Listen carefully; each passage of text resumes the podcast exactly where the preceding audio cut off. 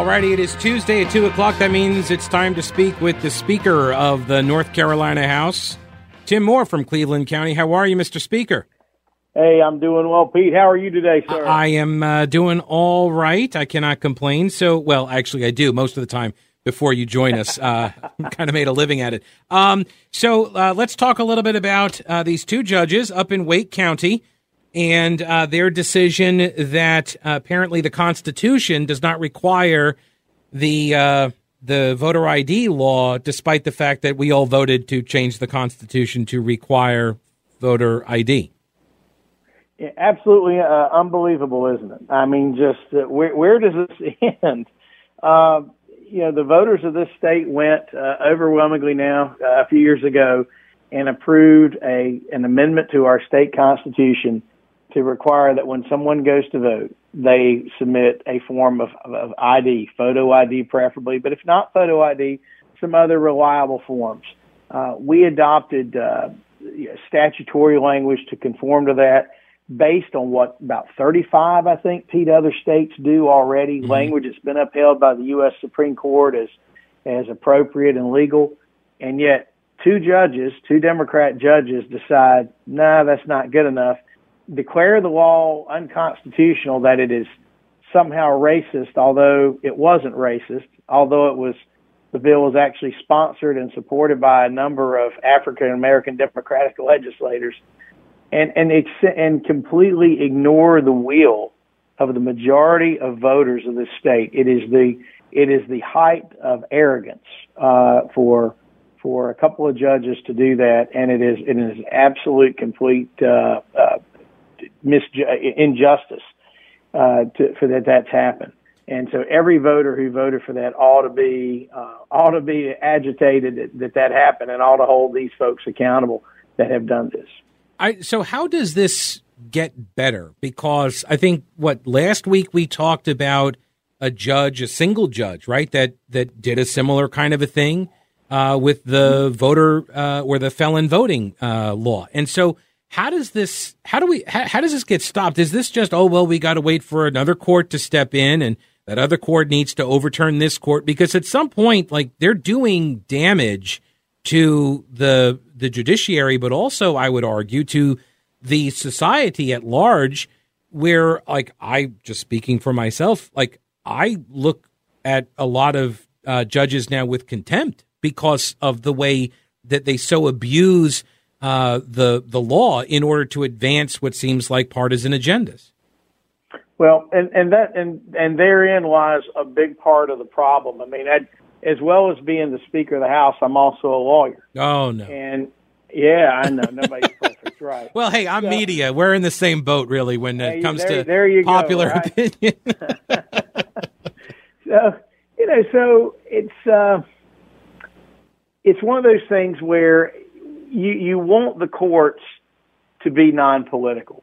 You want to know that if if if somebody has an issue, whether somebody's in trouble with the law, whether somebody's suing over a contract, whatever it is, you want that person in the black robe to make a decision based on what the law is and on what's right. Not interjecting their partisan politics, not saying, "Oh, well, because this is going to benefit maybe you know, because this might dem- benefit a Republican or a Democrat, they might, you know, some theory to just make a decision. That's just wrong. And it undermines the, the integrity of our nation. I mean, it's the thing that, that separates a nation like the United States of, of America from some of these, these other countries that, that, are, you know, where, when, for example, when one political party loses power, you know, people get thrown in prison and all this, you know, it separates us from those kinds of countries. And when courts play politics, it does a huge amount of damage to to the fabric of our nation because then people start questioning, you know, are are the courts being fairly, uh, are they operating fairly? And that's what's happened here. I mean, you basically have judges making a political decision where they feel like that somehow voter ID is not helpful for for Democrats, so they're going to strike it down and call it racist. It's absolutely ridiculous. And you, but you know who really ought to be offended, though, Pete? Are all those voters who went out and voted for this amendment to the Constitution these two judges have been like, yeah, I know that you know 10 million people were here and went and voted, but we, we know better than um, you know, but but we know better than all you guys. I mean, it's ridiculous. So, um, from uh, I guess from an uh, from an elective uh, elected official standpoint, um, do these judges suffer any ramifications or are they appointments? These are Wake County Superior Court judges. I assume they stand for election, but I also assume they're not going to be voted out because they're in Wake County. Well, these judges, of course, do stand for election in that in that county, um, and they and I, I think once uh, I think actually I believe one of them is not well. Two of them are not Wake County. The one one Republican who wrote a dissent and pointed out the fallacy of the majority's findings. Uh, but then there are um, uh, there are other. There's another judge I think from maybe Winston Salem, oh. Ah. and then there's a judge I believe from Raleigh in there. I, I, I don't want to misstate that, but that's yeah that's where that stands. But yeah, there's no. It, it's it, and there's other stuff going on with the courts that are that are that are equally as concerning. So, but you know what? We, that that's where that's where the voters need to remember this and hold them accountable. And at the end of the day, the judges who are doing this are in fact Democrats. Well, I, mean, I don't want to, I don't want to, you know, just paint with a broad brush, but that's the reality. That that's what you have happening. Uh, well, and that I think that's important to note because when Republicans uh, put the D's and the R's back onto the ballot, they were accused by Democrats of trying to politicize the judiciary, which of course is absurd uh, it, putting letting voters know the heuristic of you know what party affiliation a judge is doesn't politicize the judge, right? The decisions can politicize the decisions, uh, and so here you've got the judges acting in the very way that the Democrats were accusing Republicans of of behaving, and uh, it is a heuristic. So yeah, like if I see a D next to a judge's name, I'm going to have a pretty good idea. And I think you just kind of alluded to the other um, the other story that we talked about a couple days ago uh, on the show was the recusal argument that the Supreme Court justices want to recuse these uh, two Republicans off of cases to make it easier for them to strike some uh, some laws down. I do find it interesting, ironic as well, that this law, right, or this uh, lawsuit was brought by the Southern Coalition for Social Justice, who has a Supreme Court judge who used to be their their founder. Uh, will she recuse exactly. herself? Yeah, I don't know. Yeah, I, I somehow I doubt it. But but and of course they're trying to force those Republican judges to recuse themselves, which by the way has that no one can ever find ever happened. I mean, they, certainly there you know judges can recuse themselves, but for uh, but for a number of the judges to try to force it forcibly uh, require other judges to recuse themselves. This is uh, uh, th- this is new territory. This is something that should not be happening. But just to be very plain, I mean, it is in fact Democratic judges who are doing this kind of thing. So they are in fact, they are in fact, unfortunately, politicizing the court, and and they've been doing this now for a while and continue to do so. And it's just, it's just not right. Yeah. It's just, I don't know how else to say it. It's not right. Um, any, uh, any appetite for I mean, I don't know what the remedy could be. I mean, is this like uh, impeachment of judges' territories, a censure, uh, censure, or something? Like, it, what recourse is there besides vote, trying to vote them out?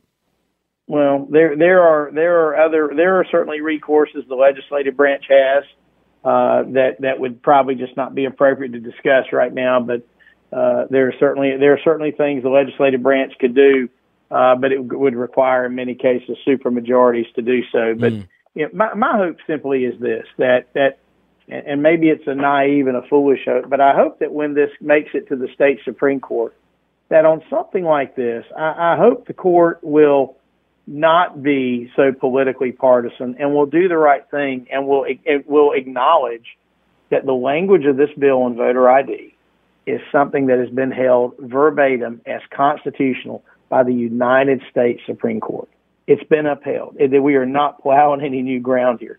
Roughly 35, 36 states have this already. By the way, some of which are controlled by Democrats. you know, I, I mean, it's just, and so it doesn't mean you put this in and all of a sudden, you know, Republicans start winning the elections. Yeah. That's not the case. Uh, and so it's it's just something to add a layer of election integrity. And and what have we been hearing a lot? We keep hearing calls for elections integrity. People are worried about the process why in the world, when we know people have you know, are worried and concerned about it, you know, would would folks want to get rid of some basic safeguards like showing an ID that you're who you say you are? And, and bear in mind too, Pete, we also in this state, if, if somebody doesn't have an ID, you know, we'll give them one for free. They you they don't even have to pay for it. And if for some reason they still don't have one, we actually have, have written it where we can take other forms of non-photo ID that, that have high degrees of reliability, like a like a power bill or something. I mean, so it's it's it, it's just a minimal thing. It's just an absolutely minimal thing to, to, to ensure that the person going to vote is who they are. And, and I want to talk about it. I don't want to talk about it too much, you know, take up too much time. But remember this too: the environment that folks vote now is you have early voting that goes what two to three weeks before the election. You don't even have to vote in your home precinct. So if someone's in Charlotte, let's say someone lives down in Pineville, you know, they they could go vote uh, up in Huntersville if they wanted to during the early voting process. And so if someone goes in and claims to, you know, claims to be, you know, John Doe from, you know, Smith Street in in uh, in Pineville, the chances are the person in Huntersville is not um, is not going to know that that's not who the person is. Mm-hmm. So you know all those ways just with normal voting that would try to catch fraudulent acts, those are gone because so much early voting and you can vote anywhere. So this is just one layer of minor uh, protection in place to ensure the integrity of the process. So we'll see what these Democrats do when it gets to the state Supreme Court. Speaker of the House Tim Moore, we're out of time. Thanks so much for joining us. I appreciate it. Uh, any prediction on the Panther game Thursday night? Panthers are going to win again. They had a great game this weekend. Enjoyed being there. It was great to see a uh, great to see a strong win. And uh, hey, they're, they're off to a great start. All right, we'll see how he how his prediction fares next week when the speaker returns. I appreciate your time, sir. As always, take care. Take care. All right, that's uh, House Speaker Tim Moore.